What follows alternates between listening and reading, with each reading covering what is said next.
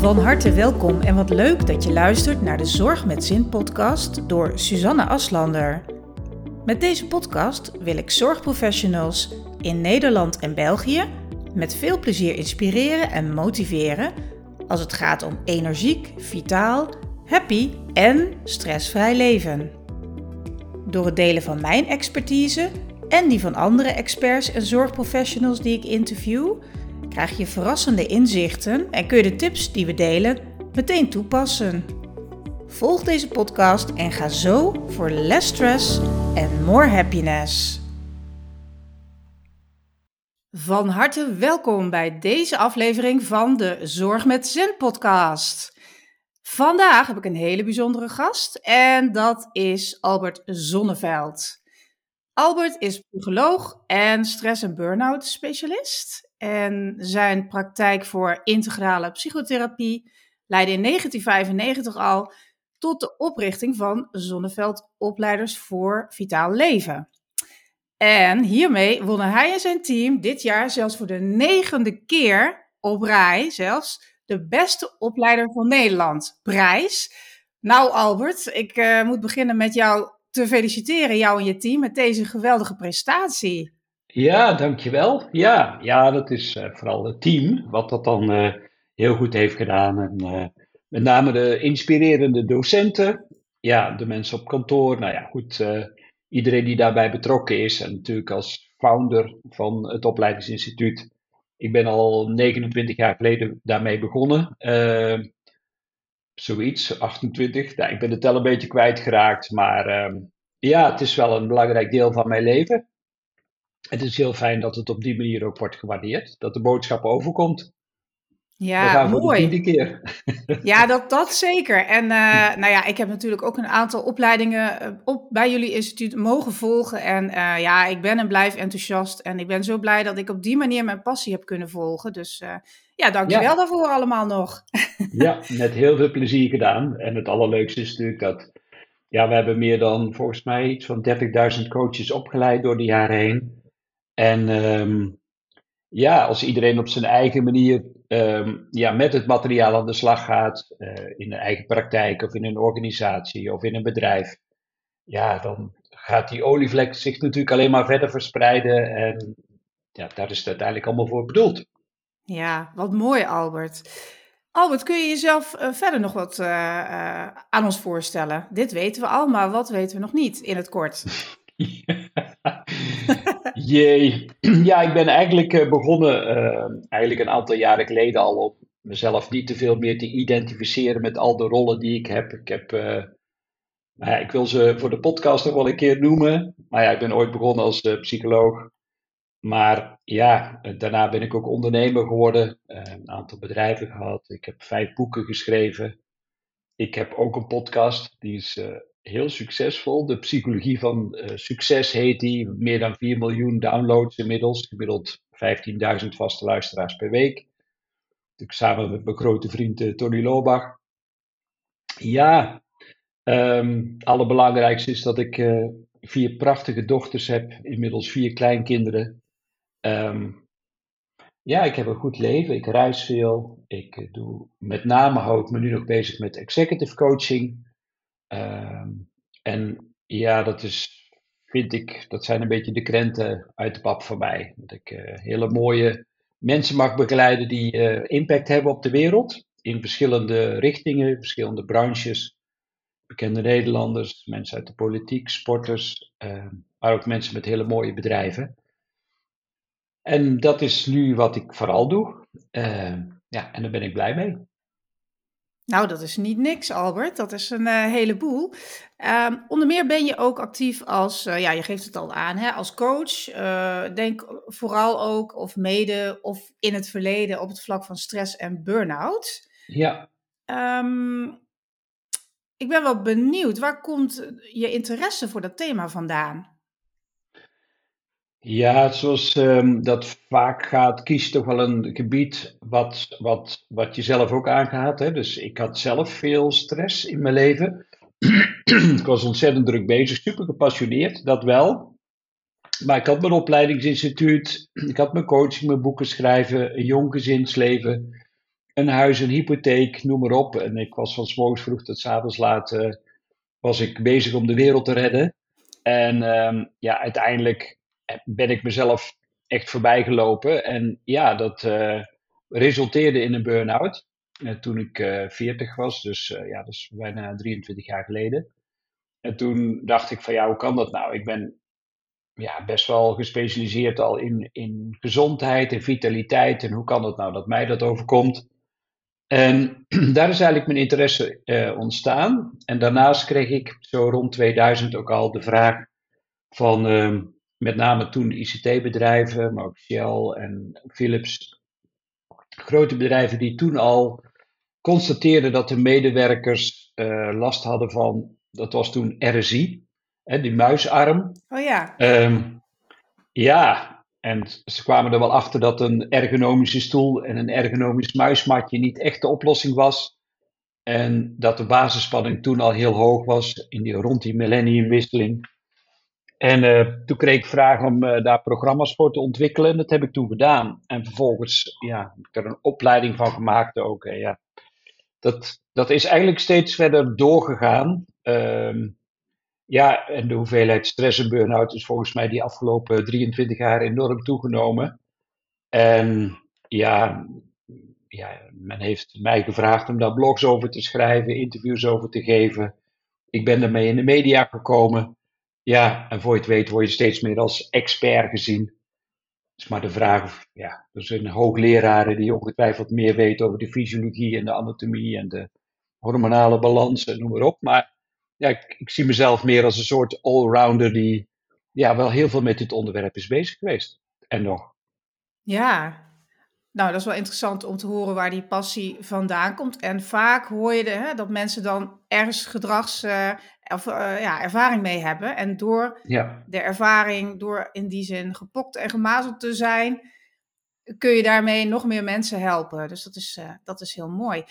Ik hoorde jou net zeggen dat de stress, stress en burn-out alleen maar toegenomen is de afgelopen tijd. Heb jij ja. een idee waar dat door komt? Ja, het, het ligt aan heel veel dingen. en dit is geen rocket science natuurlijk, want ja, iedereen die weet dat uh, we zijn de afgelopen 20 jaar 1 uur en 20 minuten per nacht minder gaan slapen. Dus we hebben minder herstelmogelijkheden voor onszelf. Iedereen weet dat het alleen maar drukker is geworden op de social media. Steeds meer prikkels, steeds meer eisen. Um, steeds minder mensen die steeds meer werk moeten gaan doen. Het zit in de persoon zelf. Hè, dus we hebben, ja, ik denk individueel steeds de lat steeds hoger liggen. Uh, het idee dat we steeds meer eisen moeten voldoen in de bedrijven en organisaties wordt het steeds efficiënter en effectiever, maar daardoor wordt het niet altijd even leuker. In de economie uh, nemen de zorgen toe. Uh, ja, en ook uh, in de wereld zelf. Die informatie komt steeds meer binnenrollen. Ja, we, we voelen ons denk ik steeds onveiliger. Ehm, en daardoor is het steeds lastiger om je opnieuw te verhouden tegen die steeds sneller komende veranderingen die er, uh, die er zijn. Ja, wat een mooie samenvatting.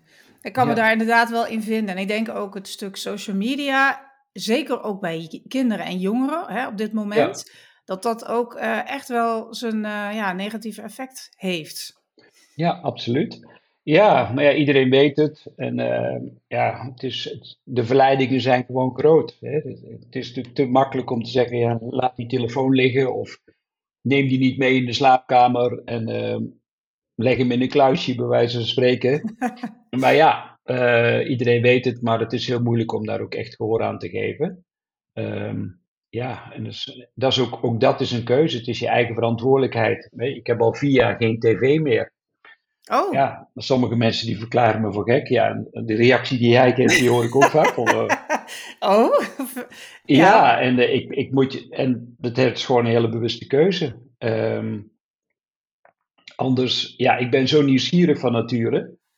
Uh, ja, ik ga de herhaling van het journaal zitten kijken en, en de, de talkshows nog een keer. Gewoon omdat ik ja, een onstuitbare honger heb naar informatie. En om mezelf te, te behoeden daarvoor, ja, wil ik gewoon veel selectiever kiezen wat ik nog wel en wat ik niet wil kijken. En daar heb ik geen tv voor nodig. Dat kan tegenwoordig op internet. Dus als ik echt de behoefte heb om ergens van op de hoogte te zijn, dan hoef ik mijn laptop maar open te klappen en dan weet ik op eh, nos.nl wat er gebeurt in de wereld. Dus ik ben zeker niet wereldvreemd. Maar het is een heel stuk rustiger geworden in mijn leven sinds dat die tv eruit is. Nou ja, sommige mensen zeggen, ja, ik kan niet zonder. Ja, dat is gewoon een eigen keuze, uiteindelijk. Ja, dat is ook zeker een hele goede tip, denk ik, die wat moeilijk toepasbaar is misschien in een gezinssituatie. Uh, maar goed, dan kun je er altijd voor kiezen om er dan niet bij te gaan zitten. Ja, ja. Ja, uiteindelijk is alles een keuze. Hè? Dus zoals jij er nu bij zit, ben je het resultaat van alle keuzes die je tot nu toe hebt gemaakt in je leven. Als je daar tevreden over bent, dan heb je goede keuzes gemaakt. Het is heel simpel, maar als je daar niet tevreden over bent, ja, dan mag je voor jezelf nagaan welke keuzes zijn voor mij helpend, waardoor dat ik mijn leven meer in balans krijg. Maar dat, ja, dat kun je niet bij de maatschappij neerleggen, niet bij je werkgever, niet bij je partner, niet bij je schoonmoeder uh, of bij je vrienden. Ja, dat doe je zelf. En, en dat is soms lastig om te accepteren. Maar daar begint het wel. Het, is uiteindelijk jouw keuze. Ik zeg altijd, de mens leeft gemiddeld 4000 weken. En dat is ontzettend kort en, ja, en heel waardevol, heel kostbaar. Ja, die tijd die komt niet meer terug. Dus het is aan jou om ja, die tijd zo goed mogelijk in te vullen. En daar zo eerlijk mogelijk over te zijn.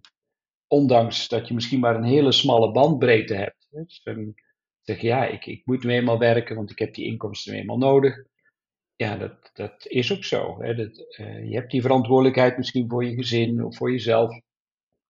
Maar ja, daarbinnenin, uiteindelijk gaat werk is ook maar een vijfde deel van je leven. 20% van je leven werk je. En uh, ja, vier vijfde, ja, als je, je je tijd rekent vanaf dat je in je pampers rondkruipt tot huizen avondrood.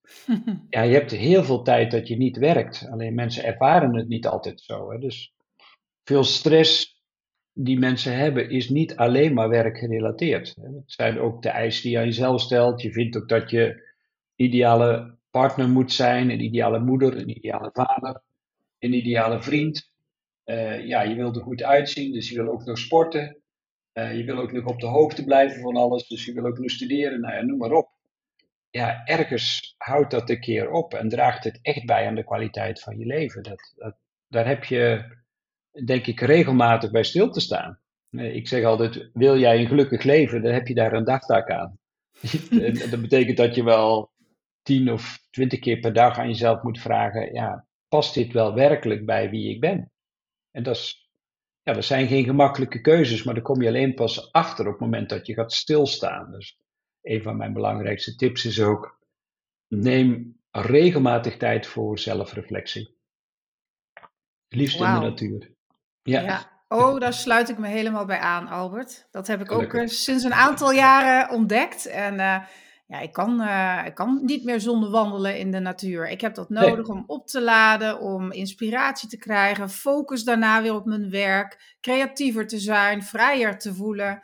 En inderdaad ja. dat stuk zelfreflectie van de dingen die ik vandaag of, en morgen op het programma heb staan, bijvoorbeeld. is dat, draagt dat bij aan mijn doelen? word ik daar blij van? Ja. Wat jij zegt, en ik doe het niet zo vaak als dat jij noemde, maar ik ben er gelukkig wel mee bezig. Maar ik weet dat er heel veel mensen uh, nog helemaal geen notie van hebben. Dus heel mooi dat je ze op deze manier uh, die tip meegeeft. Ja, alsjeblieft. Dankjewel.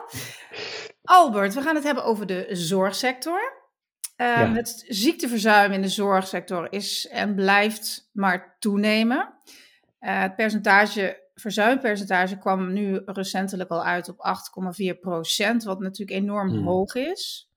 Ja. En het werd vooral veroorzaakt uh, door kort, kortdurende ziektemeldingen. En hmm. wat is jouw eerste gedachte bij, uh, bij deze informatie? Ja, zorgwekkend natuurlijk. Uh, ik snap het ook. Het, het, is, het is bijna niet meer te doen. Hè. Dat hoor je ook. Dat Zorgmensen zijn super gepassioneerd, uh, vaak over een vak, kiezen dat heel bewust. Iedereen heeft er een diep respect voor, op afstand. Maar om er daadwerkelijk ook iets aan te doen aan die druk in de zorg, ja, daar worden dikke rapporten over geschreven, maar er wordt uiteindelijk heel weinig gedaan. Um, Ja, het is lastig om, om echt concreet uh, ja, iets te zeggen over dat, over dat cijfer. Het is sowieso te hoog, zeker als je kijkt naar andere branches. Uh, dan, dan is het uh, substantieel hoger. Maar ja, een cijfer is ingewikkeld, omdat je ja, niet altijd kunt zeggen van ja, wat is bijvoorbeeld de invloed van long-covid? Wat zijn mensen die op een, ja, als ze langdurige ziek zijn, dan verhoogt dat ook het percentage kortdurend heeft vaak te, te, maken met dat mensen niet fulltime werken in de zorg, maar bijvoorbeeld maar drie of vier dagen in de zorg werken, maar dat is nog steeds veel, dan is er op een bepaalde manier vaak ook minder betrokkenheid en dan mensen toch iets sneller zichzelf ook ziek melden. Dus, maar het is, het, het is ook bijna niet meer vol te houden. Hè. Dus um, ja, zonder dat wij nu de oplossing moeten gaan bedenken, want iedereen weet het wel. Het, is niet altijd opgelost met meer geld in de zorg. Het is veel meer, ja, voor mij zou er veel meer ondernemerschap moeten komen in de zorg.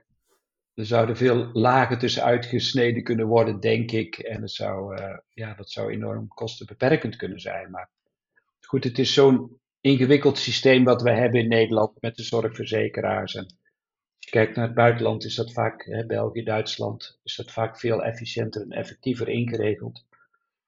Um, maar goed, als het de politiek al niet lukt om daar uh, een oplossing in te bedenken, ja, het, het, het, zit, het zit door heel onze maatschappij. Ik ben een enorme voorstander van preventief. En zowel voor de zorgmedewerkers als voor de patiënten hoe kun je aan de voorkant voor zorgen dat de veerkracht, veerkracht hoger wordt, um, waardoor dat ziekteverzuim minder nodig is. Um, ik, ik ben nooit van symptoombestrijding, ik ben heel erg, pak de oorzaak aan. En dat is het enige waar ik in geloof. En 75% van al onze klachten die we hebben, is leefstijl gerelateerd. Uh, en misschien zelfs wel 95% stress gerelateerd. Uh, ja, en daar zit de oorzaak. En dan is het nog niet zozeer stress, hè, maar het is soms heel moeilijk om jezelf nog te begrenzen. Of het is heel moeilijk om prioriteiten te kunnen stellen. Of het is heel moeilijk om hulp te vragen. Zeker voor mensen die in de zorg zitten. Hè. Die zijn enorme goede hulpverleners, maar kun je zelf hulp vragen? En niet alleen aan je collega's, maar ook thuis, privé.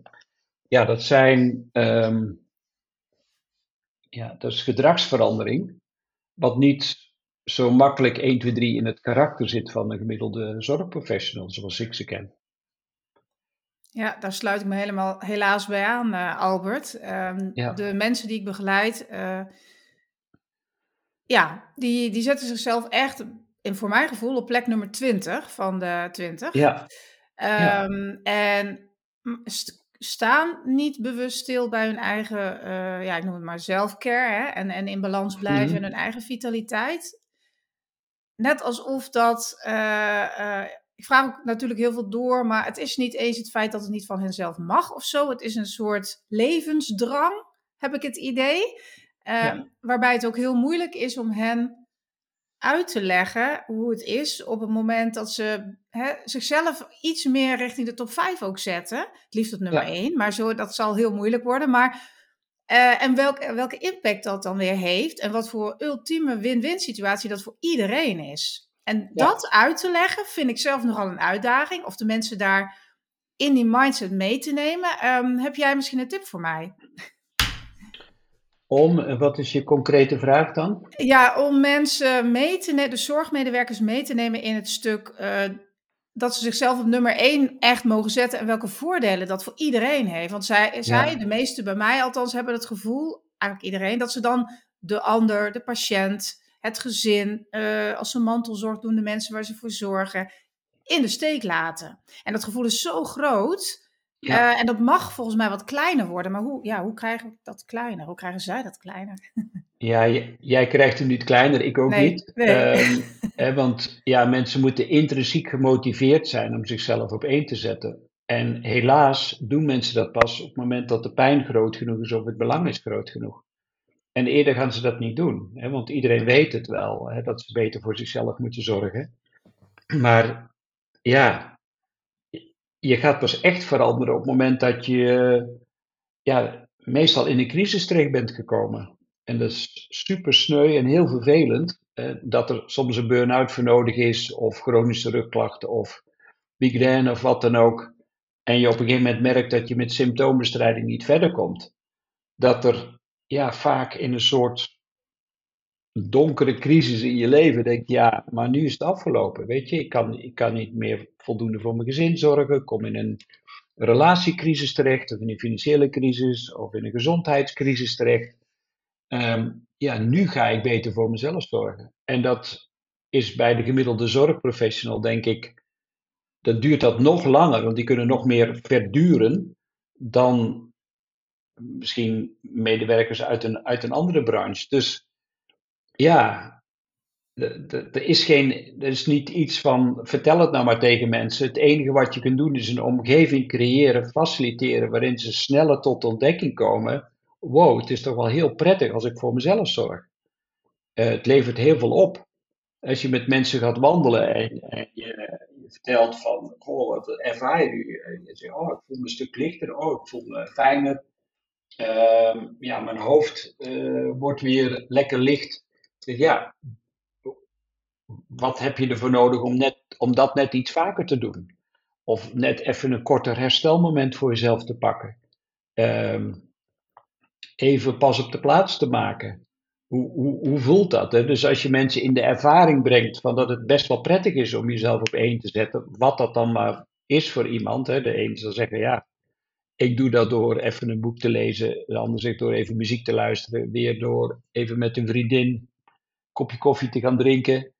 Um, ja, wat het maar voor jou is, uh, self-care. Want dat, dat is natuurlijk een mooie term. Maar hoeveel vult ieder individu dat in? En als je dat ze laat oefenen, ja, dan hopelijk, hopelijk wordt het dan aantrekkelijk genoeg. En is er geen crisis voor nodig om daar uiteindelijk rigoureuzere keuzes in te maken. Ja, mooi.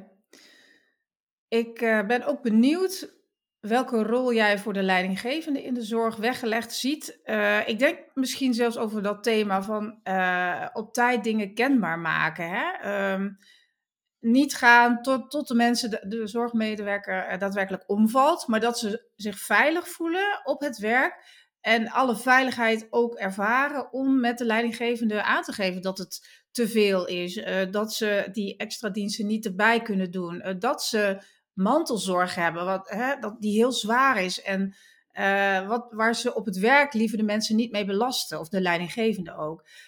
Wat kan je daarover zeggen?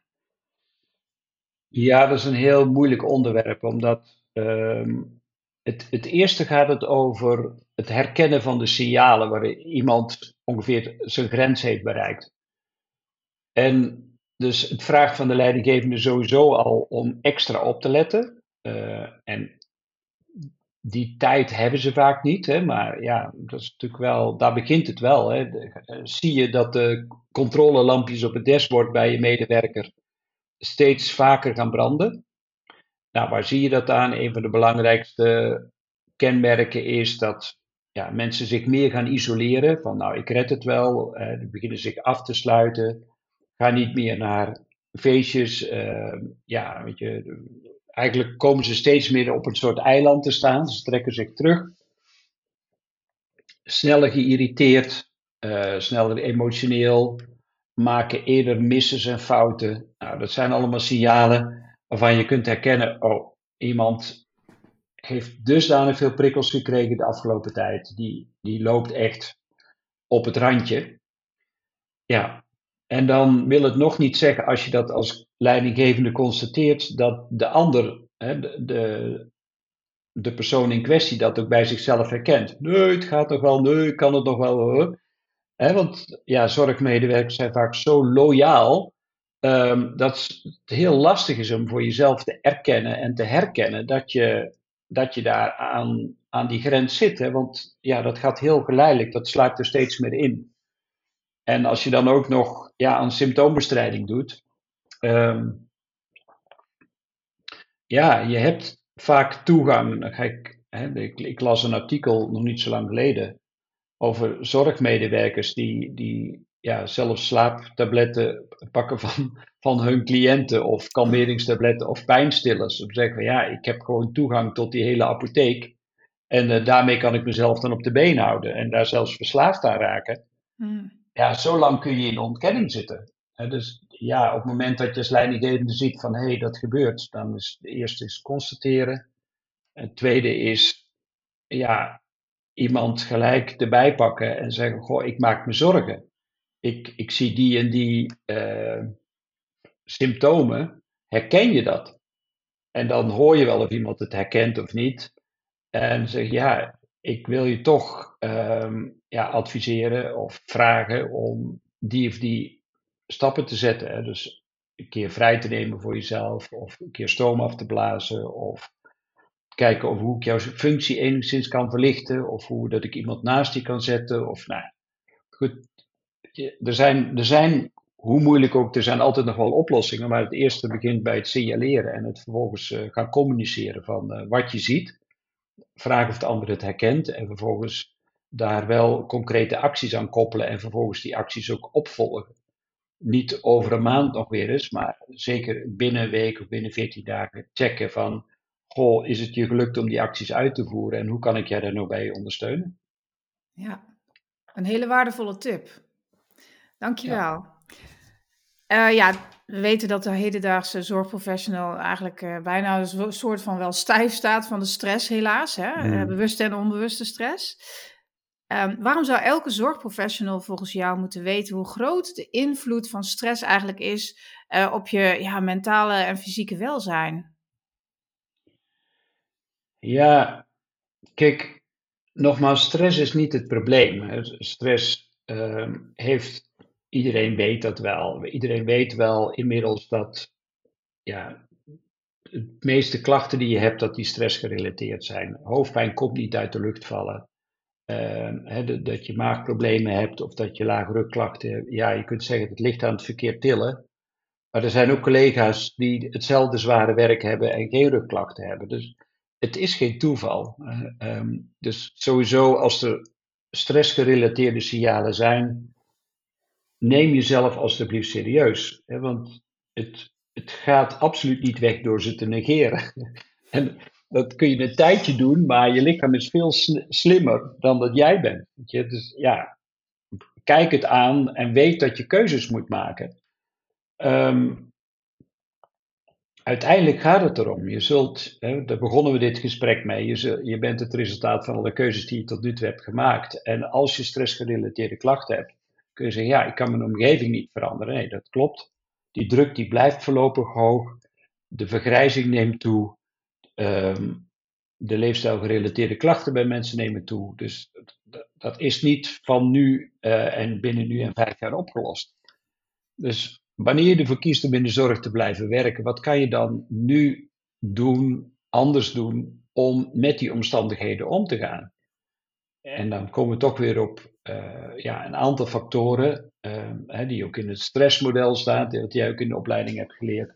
Is aan de ene kant de objectieve druk verkleinen door beter te begrenzen, door beter prioriteiten te stellen, door um, ja, op tijd hulp te vragen, vaker herstelmomenten voor jezelf in te bouwen. Dat is één. Je subjectieve druk die er op je is, en dat is vooral de overtuiging van ik moet het altijd goed doen, ik moet altijd klaarstaan, ik moet altijd voor iedereen zorgen. Ja, wie zorgt er voor mij?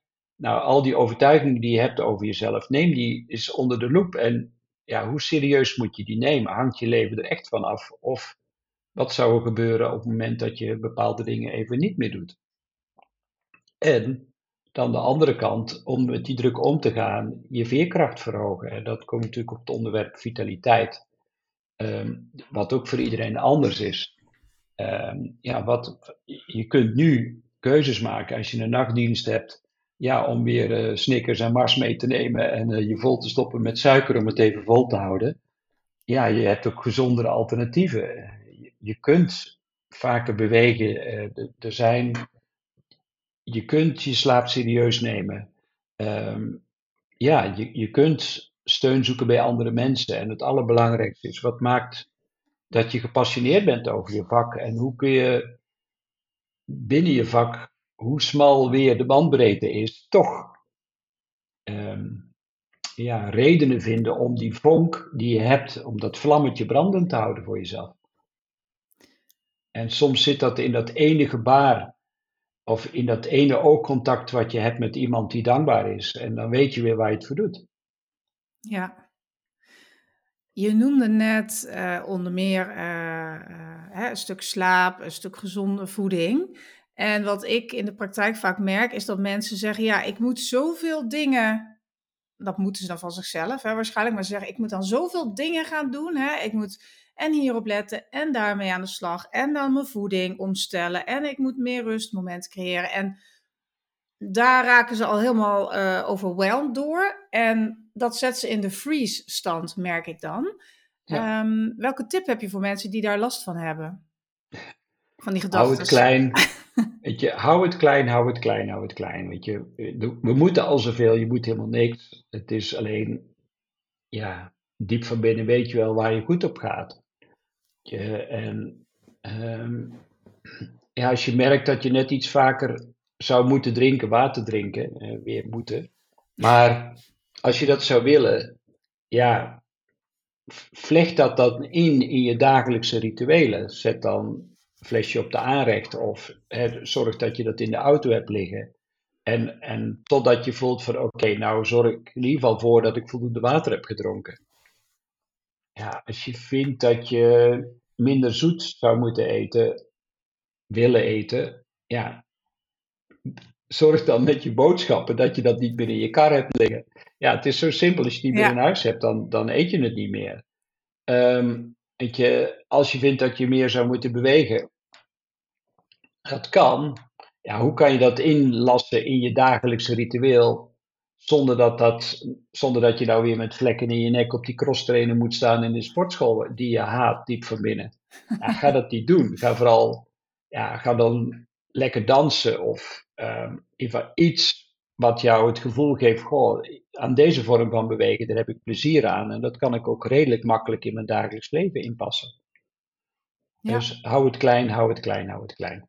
En begin. En maak een start hè, met iets kleins. Want, ja. Uh, ja. altijd weer vooruitschuiven. Ja, maandag dan begin ik. Of ja, straks dan na de vakantie, dan ga ik erop letten. Of dan ga ik iets doen.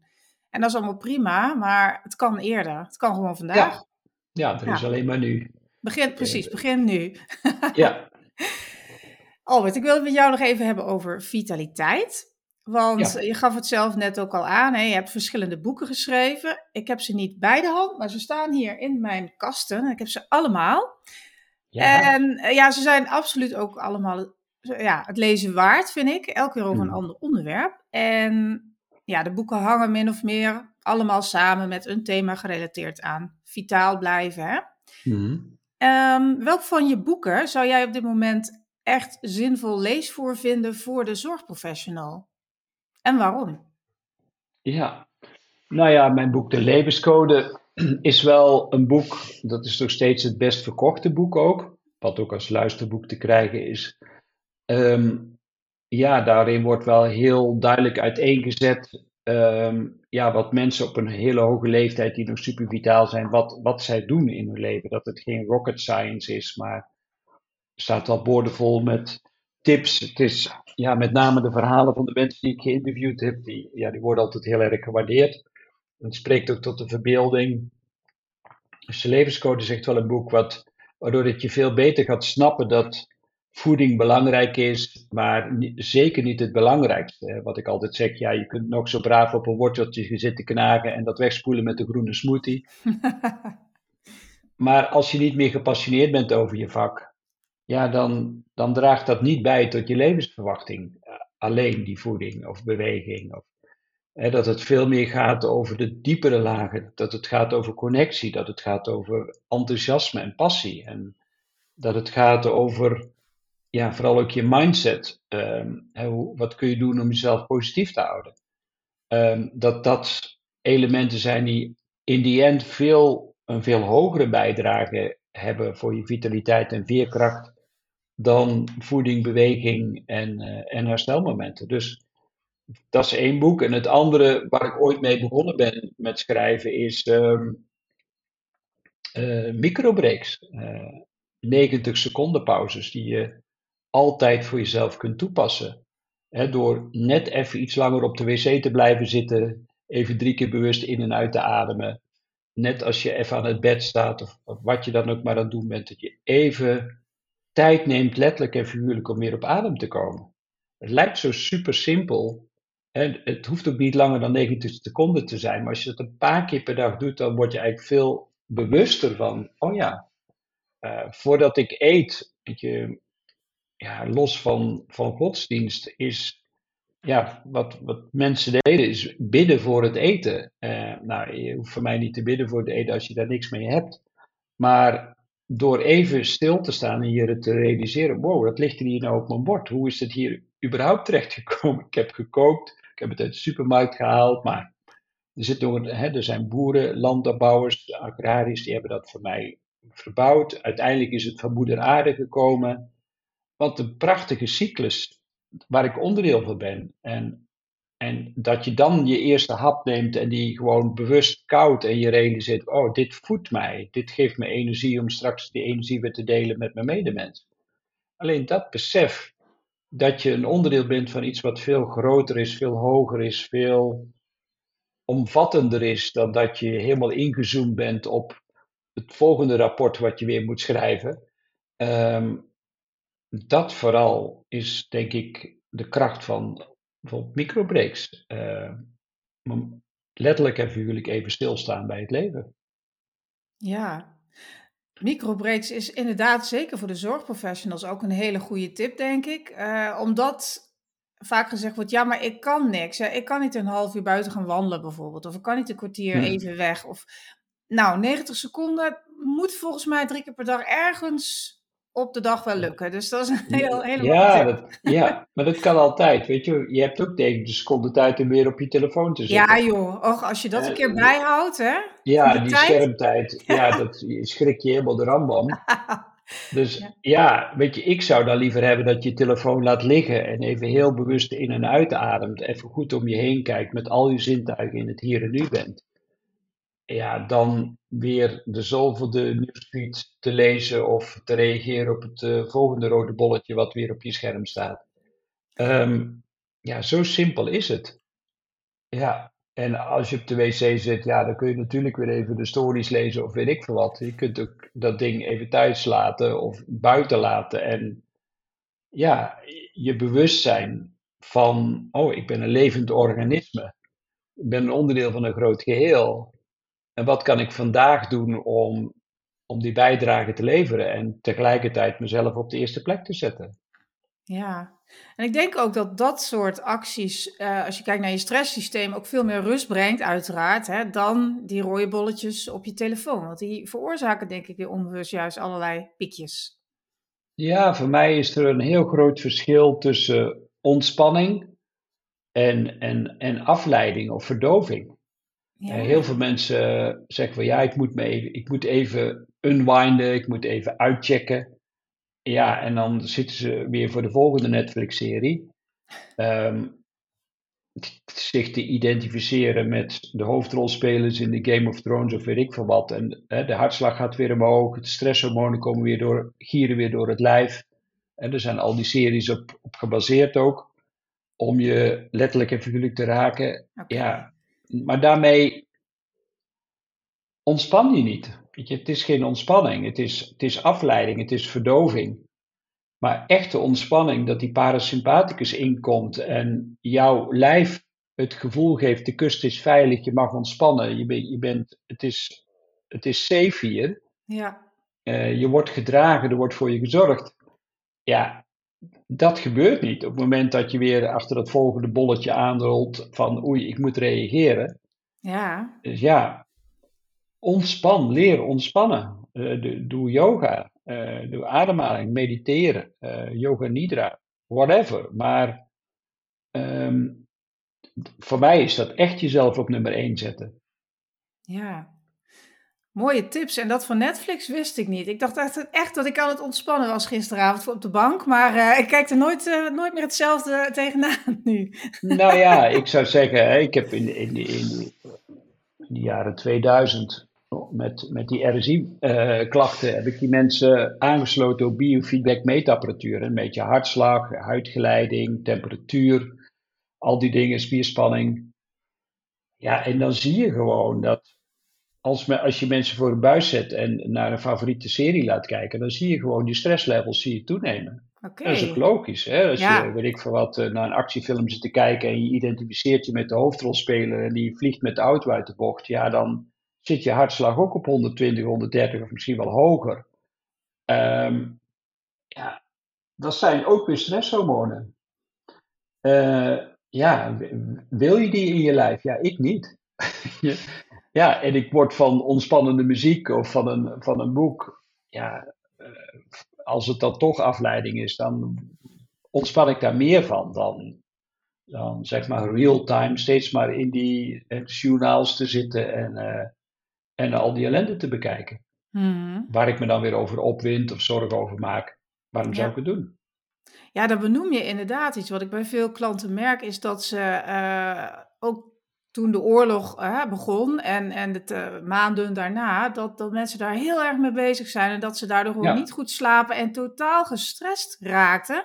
Eh, Ja. Maar eh, toch een soort drang hadden om het wel allemaal te blijven volgen. En ook daar is het moeilijk om mensen dan vanaf te krijgen, want er zit volgens mij ook een stuk verslaving in of, of het bijhouden om precies de status te kennen. Ik weet niet wat, wat daar speelt. Weet jij dat wel, wat dat is? Ja, nou ja, wij hebben, kijk, het, is heel simpel. De natuur, die wil maar één ding, instandhouding van de soort. Dus hoe, hoe kan de natuur ervoor zorgen dat die, dat die in stand blijft? Nou, wij hebben een, in ons limbisch systeem, in ons brein, hebben we ja, een mechanisme wat ervoor zorgt van, ben ik veilig? Kan ik, kan ik overleven? En die is voortdurend aan het scannen, is de situatie waarin ik nu ben, is die nog veilig? Daar wil ik op, ehm, ja, daar, daar, wil ik op, op, op geattendeerd worden. En dat betekent dat 70% van onze gedachten zijn negatief gericht. Is, is altijd van, oei, wa- waar kan het misgaan? Ehm, dat is heel vervelend. Nou ja, als je dat, als je dat hebt, hè, dan wil je naar het journaal kijken. Want ja, je, je kijkt dan, oh ja, die oorlog in Oekraïne. Of eh, een aardbeving, of, of wat dan ook. Ja, kan dat mij ook overkomen? En hoe zou ik daarmee om kunnen gaan op het moment dat het me overkomt? Dus je wil eigenlijk voor, voorbereid zijn op, op een risico dat je, dat je jezelf niet in stand kunt houden. Ja, ja. Ja, daar zit die verslaving Hmm. op. Daarom vinden we negatief nieuws veel interessanter dan positief nieuws. Want ja, je, je wil in leven blijven. En ehm, ja, aan de andere kant, 80% van de dingen waar je bang voor bent, die komen nooit uit. Ehm, is mijn ervaring inmiddels in mijn eigen leven. Er zijn zoveel dingen waar ik me zorgen over heb gemaakt die nooit ooit uitgekomen zijn. Eh, in, in mijn jeugd eh, had je doe, doe maar en eh, totdat de bom valt. Oh ja. We waren we helemaal bang voor de atoombom en misschien nu ook weer. Ja. Ja, ja daar, daar kun je dan helemaal jezelf suf over praktiseren wat er dan gebeurt. Maar ja, ik ben blij dat ik me daar nooit geen zorgen over heb gemaakt. Want ja, tot nu toe is er nog geen bom gevallen hier. Dus ja,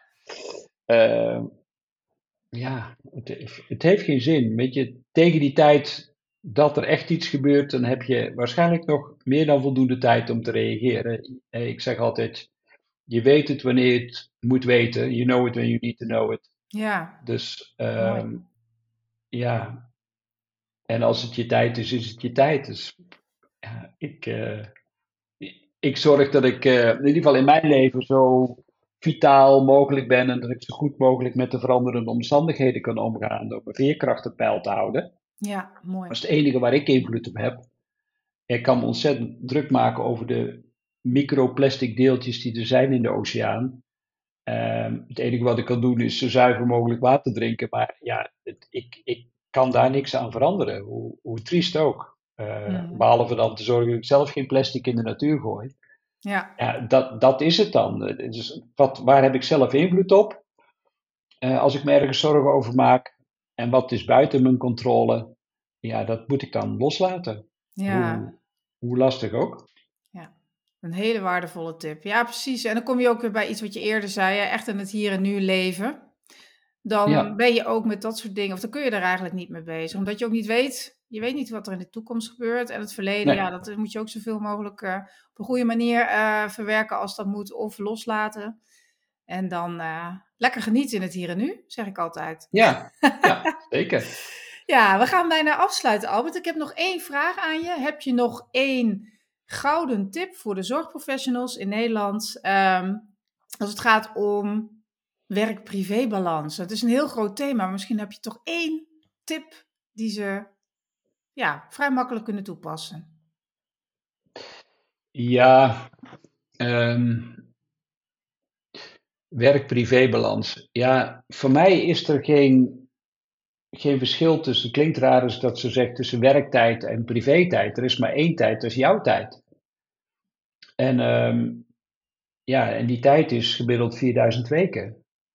En het, het, is, het is jouw keuze iedere dag opnieuw om te bepalen hoe je omgaat met die tijd. Die, het meest kostbare wat je hebt, die, die, dat kun je maar één keer uitgeven. En, en uh, gisteren komt nooit meer terug. En ja, ik ben nu op een leeftijd gekomen dat ik me dat steeds meer ben gaan realiseren. Ik denk, ja, zolang dat opleidingsinstituut, mijn kinderen zijn groot, ja, ik kom in een fase van mijn leven waarin alles veel relatiever wordt. En tegelijkertijd denk ik ook van, oh, heb ik er wel echt alles uitgehaald? Um, en het heeft geen zin om daarover na te denken. Het enige wat ik kan doen is kijken van, ja, wat, wat kan ik nu zoveel mogelijk doen om, om mijn passie te volgen, om trouw te blijven aan wie ik werkelijk ben. Hè? Mijn, de kern van mijn leven gedraaid over om inspireren, om raken en geraakt te worden. En zolang als ik dat maar kan doen iedere dag, en dat is ook de reden dat ik met jou deze podcast opneem. Want ja, de vorm maakt me niet zoveel uit, maar ik kan mezelf uitdrukken, omdat dat heel erg Albert is. Uh, ieder, ieder voor zich mag, denk ik, nagaan. Als je stress ervaart, dan weet je je, bent van je blauwdruk aan het afwijken. Je, je doet niet 100% datgene waar jij voor in de wieg bent gelegd. Je, jouw talenten, jouw kwaliteiten, jouw, ja, ja, jouw fundament. Ik, ik noem het dan je blauwdruk of je alignment. Maar je, je, je, hebt een doel, je hebt een missie, je hebt, het, je, hebt, je hebt je talenten, je hebt je kwaliteiten. En als je die niet volledig kunt inzetten in je leven, dan ervaar je stress. Dan ben je aan het, aan het afwijken van, van jouw oorspronkelijke route. Het enige wat je dan kunt doen is opnieuw die coördinaten van je navigatiesysteem instellen. Zeg van ja, ik, ik kies weer een weg waarmee ik dichter bij mijn oorspronkelijke zelf kom. En stress ontstaat op het moment dat het verschil tussen moeten en kunnen langdurig te groot is. Um, en je, blijkbaar heb je jezelf bewust of onbewust in een situatie gemanoeuvreerd waarin je meer moet en, en het gevoel hebt dat je geen keuzemogelijkheid hebt. Nou, die heb je altijd, hoe marginaal ook. Ja, breng jezelf weer dagelijks in een situatie waarin je opnieuw kiest. En of dat nou werkgerelateerd is of privé gerelateerd. Ja, of het voor jou helpend is om hulp te vragen in het huishouden, bij wijze van spreken. Of misschien één keer minder op vakantie te gaan en daar een werkster voor aan te nemen. Of, um, ja, of je familie te, meer te betrekken bij dat wat je doet om meer privébalans te krijgen. Of dat je op het werk het gesprek aangaat, zeg hoe kunnen we dit anders inrichten, waardoor dat we er met z'n allen meer plezier aan beleven ja, dat, dat kun je alleen maar zelf bepalen. maar je hebt absoluut nog invloed op je werk- en privébalans. Nadat je geïnventariseerd hebt, waar ben ik het meest over gefrustreerd? Waar ben ik het verst van mezelf verwijderd? En welke stap of welke keuze kan ik vandaag doen om weer meer plezier in mijn leven te hebben? Want dat kan. Daar ben je zelf bij. Ja, nou, ik, uh, ik heb er niks aan toe te voegen volgens mij. Super mooi, super mooie, uh, mooie tip. Um, Albert, ik wil jou heel hartelijk danken voor je tijd. En ik weet zeker dat, uh, dat je met je verhaal en met je tips uh, de zorgprofessionals, maar ook mensen die niet in de zorg werken en toch naar deze podcast luisteren, enorm inspireert. Dankjewel. Heel graag gedaan. Succes. Hartelijk dank dat je afgestemd was op mijn podcast. Wil je graag nog meer inspiratie en motivatie? Abonneer je dan via de knop volgen. Heb je vragen over deze podcast of heb je misschien een onderwerp dat je graag behandeld wilt hebben? Neem dan contact op met mij via info@suzanneaslander.nl. Het is helemaal leuk als je een screenshot van mijn podcast maakt en die deelt op je socials. Want hoe meer zorgprofessionals ik mag inspireren, hoe blijer ik natuurlijk word. Ben je tenslotte op zoek naar nog meer tips?